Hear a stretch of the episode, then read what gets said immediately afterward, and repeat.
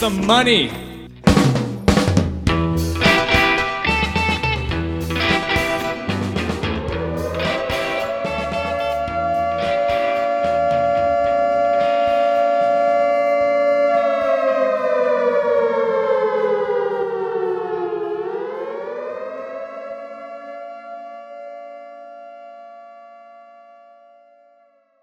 Olá, pessoal. Nosso agradecimento especial a você que está ouvindo o segundo episódio do Cesta Básica EconoCast, o programa que mais fala depende no oeste do Paraná. Eu sou o Alisson e estou aqui hoje para apresentar com vocês. E temos nossos amigos na mesa. Se apresentem. Cadê? Cadê? Cadê? É, sou eu, né? Que eu sou o segundo que começa a falar. Acorda, menina, vem cá! Então, aqui é o Arnold, pessoal. E vamos aí com alguns informativos para vocês dessas últimas semanas que estamos todos vivos. e só que a bolsa de valor, o mundo e a economia a política tá uma loucura. Olá, pessoal. Bom, é a primeira vez que eu estou aqui no, no EconoCast, Sexta Básica. Sou Caio, acadêmico do quarto ano de Ciências Econômicas. Estamos aí tentando sobreviver à, à saúde, à economia e, mas é isso aí. Vamos trazer alguma cesta de, cesta de ideias sobre a economia, conjuntura atual. Considerando a suspensão do calendário acadêmico e as orientações das autoridades, no sentido de preservar a saúde das pessoas e evitar a contaminação, a gravação deste episódio hoje foi feita via internet. E até pedimos desculpas pelas possíveis alterações na qualidade do som e da fluidez mas a gente espera aí que a situação seja resolvida o mais rápido possível. Por isso estamos fazendo nossa parte evitando uma aglomeração, mesmo que seja na universidade. Então, pessoal, a gente queria agradecer também a todas as pessoas que ouviram o nosso primeiro episódio. A gente já chegou numa marca aí que legalzinha. Se não me engano, a última vez que eu vi estava em 300 visualizações. E vamos lá, espero que isso aumente e dicas, alguma coisa também, algumas ideias, quiserem passar para nós, a gente vai deixar o nosso contato embaixo ali, nosso e-mail. E quem não ouviu, fica o convite para ouvir também e para curtir nossa página do podcast, do, do Centro Acadêmico também e também no Instagram. E a gente queria dar um agradecimento especial também para a professora Piedade, a professora Carla, o professor Sérgio, a professora Andréia, a Kátia, Ednei e a Mariângela, que nos, estão nos apoiando, gostaram do nosso projeto. E, então, e o professor Ferreira também, não esquecer, o nosso coordenador do curso, que daqui um dia está nos deixando aí, mas que está apoiando a gente. Vai pagar um costelão? Jornada. E vai pagar um costelão pra gente, né, professor? Se o coronavírus não deixar sair de casa. é, e falando em churrasco, o nosso churrasco foi inclusive adiado temporariamente em reunião dos diretores dos cinco campi da Universidade Estadual do Oeste do Paraná, nossa Unioeste, em conjunto com os representantes dos sindicatos do Unioeste e Centro-Oeste, e também a direção do Hospital Universitário do Oeste do Paraná, o HUOP, então, foi determinada a suspensão das atividades acadêmicas de graduação e pós-graduação a partir do dia 16, pelo período inicial de 14 dias, e a comissão interna de contingência está formada para acompanhar o dia a dia, a situação, eh, tendo em vista que o hospital universitário é o ponto de referência para o recebimento de pacientes de toda a região. Sendo assim, estão sendo somados os esforços para o pleno funcionamento do hospital universitário. Então, essa, como eu disse ali, o período inicial é de 14 dias, a gente não sabe qual é, o, qual é a situação a partir de então, mas o coronavírus tem trazido várias implicações para a nossa vida acadêmica, para a nossa vida cotidiana, e não seria diferente na economia. Então, pessoal, como o programa está de uma maneira diferente hoje, será um pouco mais noticiado ele. Então, pessoal, acho que todo mundo já sabe que um dos principais problemas do coronavírus não é só aquele altamente contagioso, mas também tem a falta de leitos que a gente está passando, que pode acabar gerando bastante mortes aqui. E eu não gostaria que de ver esse, esse pânico criado aí de começar a ter um monte de estoques criados desnecessários, né? Levando a uma falta para quem precisa. E o aumento dos preços também, porque vai aumentar uma demanda, né? Apesar do movimento do mercado, é, os preços abusivos estão acontecendo bastante aqui, como a gente viu aquele caso que tinha álcool em gel por 55 a 80 reais, né? Eu acho que é um absurdo e que ninguém concorda com isso. É, lembrando também que, diante desses preços abusivos, você pode denunciar para o PROCON que ele vai notificar ou, ou fechar ou multar. E tudo isso vem devido ao Covid-19, né? Você tem uma crise também é, econômica em cima disso, também alterações do preço do petróleo. E esse, essa instalação do medo é, nos mercados locais podem prejudicar muito a demanda, por causa dos preços abusivos, como foi dito, e a escassez de alguns produtos, né, como a gente tem visto. Então, devido a vários fatores né, que estão tá afetando nossa economia, nossa saúde, hum, nossa, nossos negócios, né, nosso salário, as empresas dispensando funcionários, é, pequenas empresas fechando a, as suas atividades por alguns dias pela recomendação do Ministério da Saúde, que a gente sabe que é necessário. E algumas das medidas para esses pequenos empreendedores e também para alguns trabalhadores para continuar é, mantendo a economia, né, para não, não ter um, uma grande queda como já está tendo, a primeira medida é o adiamento do recolhimento dos impostos do Simples Nacional né, para os pequenos empreendedores. Né, isso vai beneficiar aproximadamente 4,9 milhões de empresas. E a segunda medida é a liberação de 5 bilhões pelo Programa de Geração de Renda, o PROGER, é mantido com os recursos do Fundo de Amparo ao Trabalhador, FAT. A quantia será repassada aos bancos públicos para que eles concedam empréstimos voltados ao capital de giro das micros e pequenas empresas. E também algumas outras medidas que, que o governo vai tomar para auxiliar trabalhadores o governo toma essa medida porque 80% dos pequenos e médios lojistas dos shoppings na metropolitana de São Paulo, eles podem ser obrigados a fechar devido às medidas de prevenção do Ministério da Saúde, né? É, para as pessoas não estarem aglomeradas, né? É, em contato com diversidade de pessoas em grandes quantidades, né? Então, ele acaba tomando algumas dessas medidas para tentar continuar mantendo essas empresas e esses trabalhadores por causa dessa estatística de São Paulo, né, que 80% dos, das pequenas e médias lojistas de shoppings podem acabar fechando. E isso, falando de São Paulo, pode se refletir para o Brasil inteiro, até nas pequenas cidades, do pequeno empreendedor, da mercearia, no geral. Quando o Arnold fala sobre essas medidas do governo, uma coisa que nós temos que levar em conta também é a questão da informalidade como as pessoas mais pobres ou aquelas pessoas que, que não, não estão formais. Não tem uma CLT? Isso, como que elas terão acesso a, esse, a esses benefícios, né? Mas, bom, o que nós temos até o momento é uma redução das expectativas de crescimento. Já a questão do uma cadeia, né? Quando a gente fala em fechamento de empresas, de pequenas empresas, a gente fala em redução do emprego. Então, o nosso desemprego, que já não é baixo, tende a aumentar e até mesmo o Donald Trump, presidente dos Estados Unidos, na, nas últimas entrevistas, ele fala da possibilidade de atingir 20% de, de desemprego nos Estados Unidos.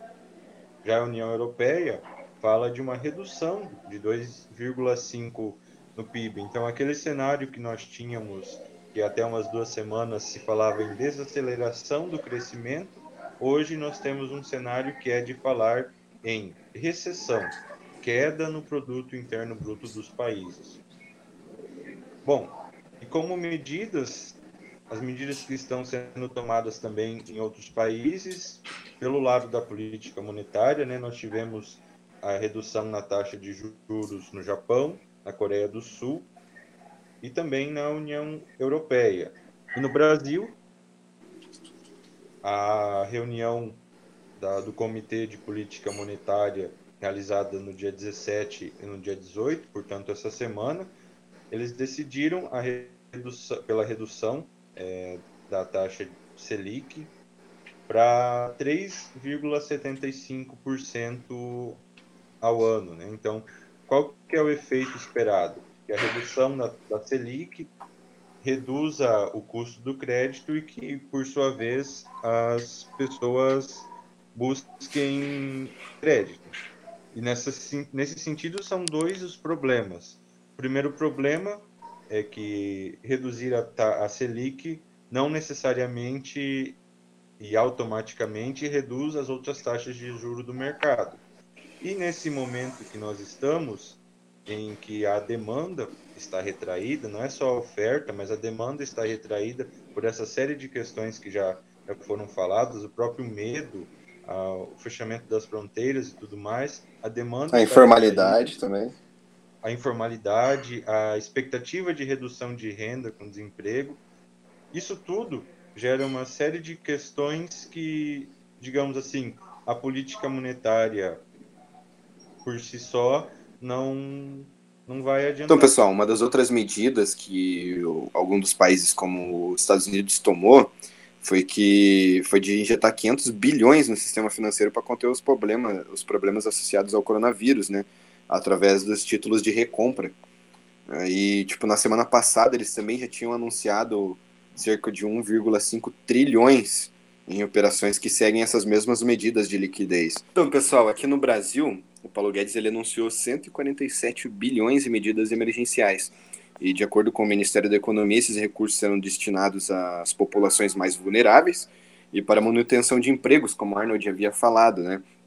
É, o ministro da Economia falou também que no final um conjunto de medidas iria amenizar os impactos econômicos causados pela disseminação do coronavírus. Desses 147 bilhões, o governo vai disponibilizar 83 bilhões para a população mais vulnerável, como os idosos, né, que são afetados de forma mais, mais latente pela doença, e 59 bilhões de reais para manutenção de empregos. Esse é um esforço inicial, segundo o Paulo Guedes, na coletiva que ele disse. O ministro também anunciou que o 13º salário para os idosos e aposentados pensionistas será antecipado é, que também terá a inclusão da possi a possibilidade de inclusão de um milhão de novos beneficiários do Bolsa Família. O governo espera um impacto de 3,1 bilhões de reais na economia. E na França e na Itália, onde o risco do, do coronavírus está um pouco maior, os casos também estão um pouco maior, houve uma estatização parcial, algo que pode ser considerado comunista para alguns amigos meus, Porém, eles disseram que não é um tabu para segurar as estratégias nacionais, né, como as empresas de aviação, algo que vai ferir diretamente na economia francesa, né? A gente vê aí que essas medidas de intervenção no mercado estão estão fortes, né? França, Itália, falando de estatização parcial, de entrar na economia, de comprar partes e bom, Aqui no Brasil também outra medida que eles tomaram é a, a questão de, de vender títulos da dívida. Fake news. Fake news. You are fake news. It's all fake news. Fake news. E aí, Arnold, o que, tu acha aí desses caras falando assim? Não, porque o coronavírus é criado pela China para comprar as bolsas internacionais aí e ficar rico. Os caras vão ficar comendo morcego rico agora, meu. então, meu querido Alisson, eu sei que eu tô com o meu chimarrão aqui bem tranquilo na minha casa, protegido, com meu álcool em gel do lado. E eu acho isso uma bobeira e um grande perigo também, porque você acaba criando é, informações falsas, é, gerando opiniões que também são baseadas em fatos falsos. E... Vira um negacionismo, né, do, do Ex vírus e tudo mais. Exatamente. É como se o vírus não existisse agora. Fosse só uma brincadeira de criança. Exatamente. Você acaba contribuindo para uma fake news gigantesca, né, meu querido? Tanto ah. é que é. a ciência mesmo, né, a própria Nature Medicine, a revista, e a própria Science, é, a Science ela mostrou um outro estudo, mas a própria Nature ela publicou um estudo, um artigo, né? Falando que o vírus ele não foi criado no laboratório. Ele realmente aconteceu. Porque a gente consegue mapear geneticamente, né? É, da onde que veio o vírus. Teve uma evolução mesmo, então, da existência Com certeza. Ele, ele pulou, ah. de algum lugar ele pulou, mas ele não pulou de um laboratório para o ser humano. Yeah, Mr. White. Yes, science. Bom, nós podemos deixar o, dois, o link para dois artigos, um da Science e outro da Nature. Da Nature fala sobre a origem do vírus, do coronavírus, que na verdade é o SARS-CoV-2, e falar e o outro artigo é sobre como os casos não documentados eles facilitam a rápida disseminação do novo coronavírus, como que foi feito um estudo, um modelo matemático na China. E como a, a importância da desse momento que agora nós estamos passando no Brasil, que é de se isolar, porque a gente não sabe, as pessoas assintomáticas, se elas mantêm uma vida normal, pode ser que acabam transmitindo para outras pessoas, né, pessoal? Exatamente, pessoal. Eu queria dar um, um adendo aí na fala do Caio também, para tomarem muito cuidado com fake news e tentarem combater as fake news, que a gente sempre sabe, que a gente vê nos grupos de família, né? É, aqueles textinhos, aquelas imagens. E nada mais que, às vezes, alguns segundos de pesquisa na internet, o próprio Ministério da Saúde, o governo brasileiro está disponibilizando é, ferramentas contra essas fake news, publicando o que realmente é verídico e não, sobre, sobre essa, essa pandemia que estamos vivendo. Né? Então vamos tomar muito cuidado com essas informações e tentar procurar o, realmente o que é verdade e o que não é verdade. Lembrando que chá de abacate e cerveja não combate o coronavírus, hein, pessoal? É uma brincadeirinha, isso aí é fake news, hein? Mas pode continuar tomando cerveja em casa. Passa no mercado, é mas sem comprar em excesso. Deixa um pouco de cerveja para mim comprar também. Verdade. Então, para encerrar, a questão que... da economia ainda é uma incerteza, é incerto o que vai acontecer nos próximos dias, mas a principal mensagem que a gente quer deixar hoje é que se informem, busquem entender o que está acontecendo para se precaver e principalmente em relação à saúde, buscar prevenir, não entrar em contato com outras pessoas desnecessariamente. E é isso aí, até o próximo episódio. Então, pessoal, como dissemos durante o programa aí, é, temos vários problemas para serem enfrentados, além do, do Covid-19. Temos problemas na economia no geral. É, temos problemas que também é, paralisa os nossos hospitais, as nossas escolas, tudo começa a atrasar, tudo começa a ficar mais difícil. Mas com consciência, com calma, é, vamos passar por mais essa crise, né? O mundo é cíclico, cheio de problemas sempre, mas o ser humano está aí para provar que evoluímos até aqui e vamos continuar evoluindo. Muito obrigado. É, então. que tenham gostado desse, desse, desse episódio e até o próximo. Valeu! Então, pessoal, o negócio é complicado mesmo, falando sério. Tentem se manter um pouco afastados das pessoas aí, porque, como a gente disse, não tem leitos o suficiente. O Arnold acabou enfatizando isso. E se todo mundo não seguir as regras, vai piorar muito. E possivelmente vai piorar como piorou na Itália. E eu não quero ver muitas pessoas daquele jeito, né? Eu acho que se vocês verem algumas notícias, tem algo bem pesado em torno da Itália, de que o povo tem que fazer enterro sem nenhum parente acho isso algo horrível e não quero que isso aconteça aqui. Não quero ver ninguém, nenhum professor, nenhuma pessoa que eu conheço, nenhum pai.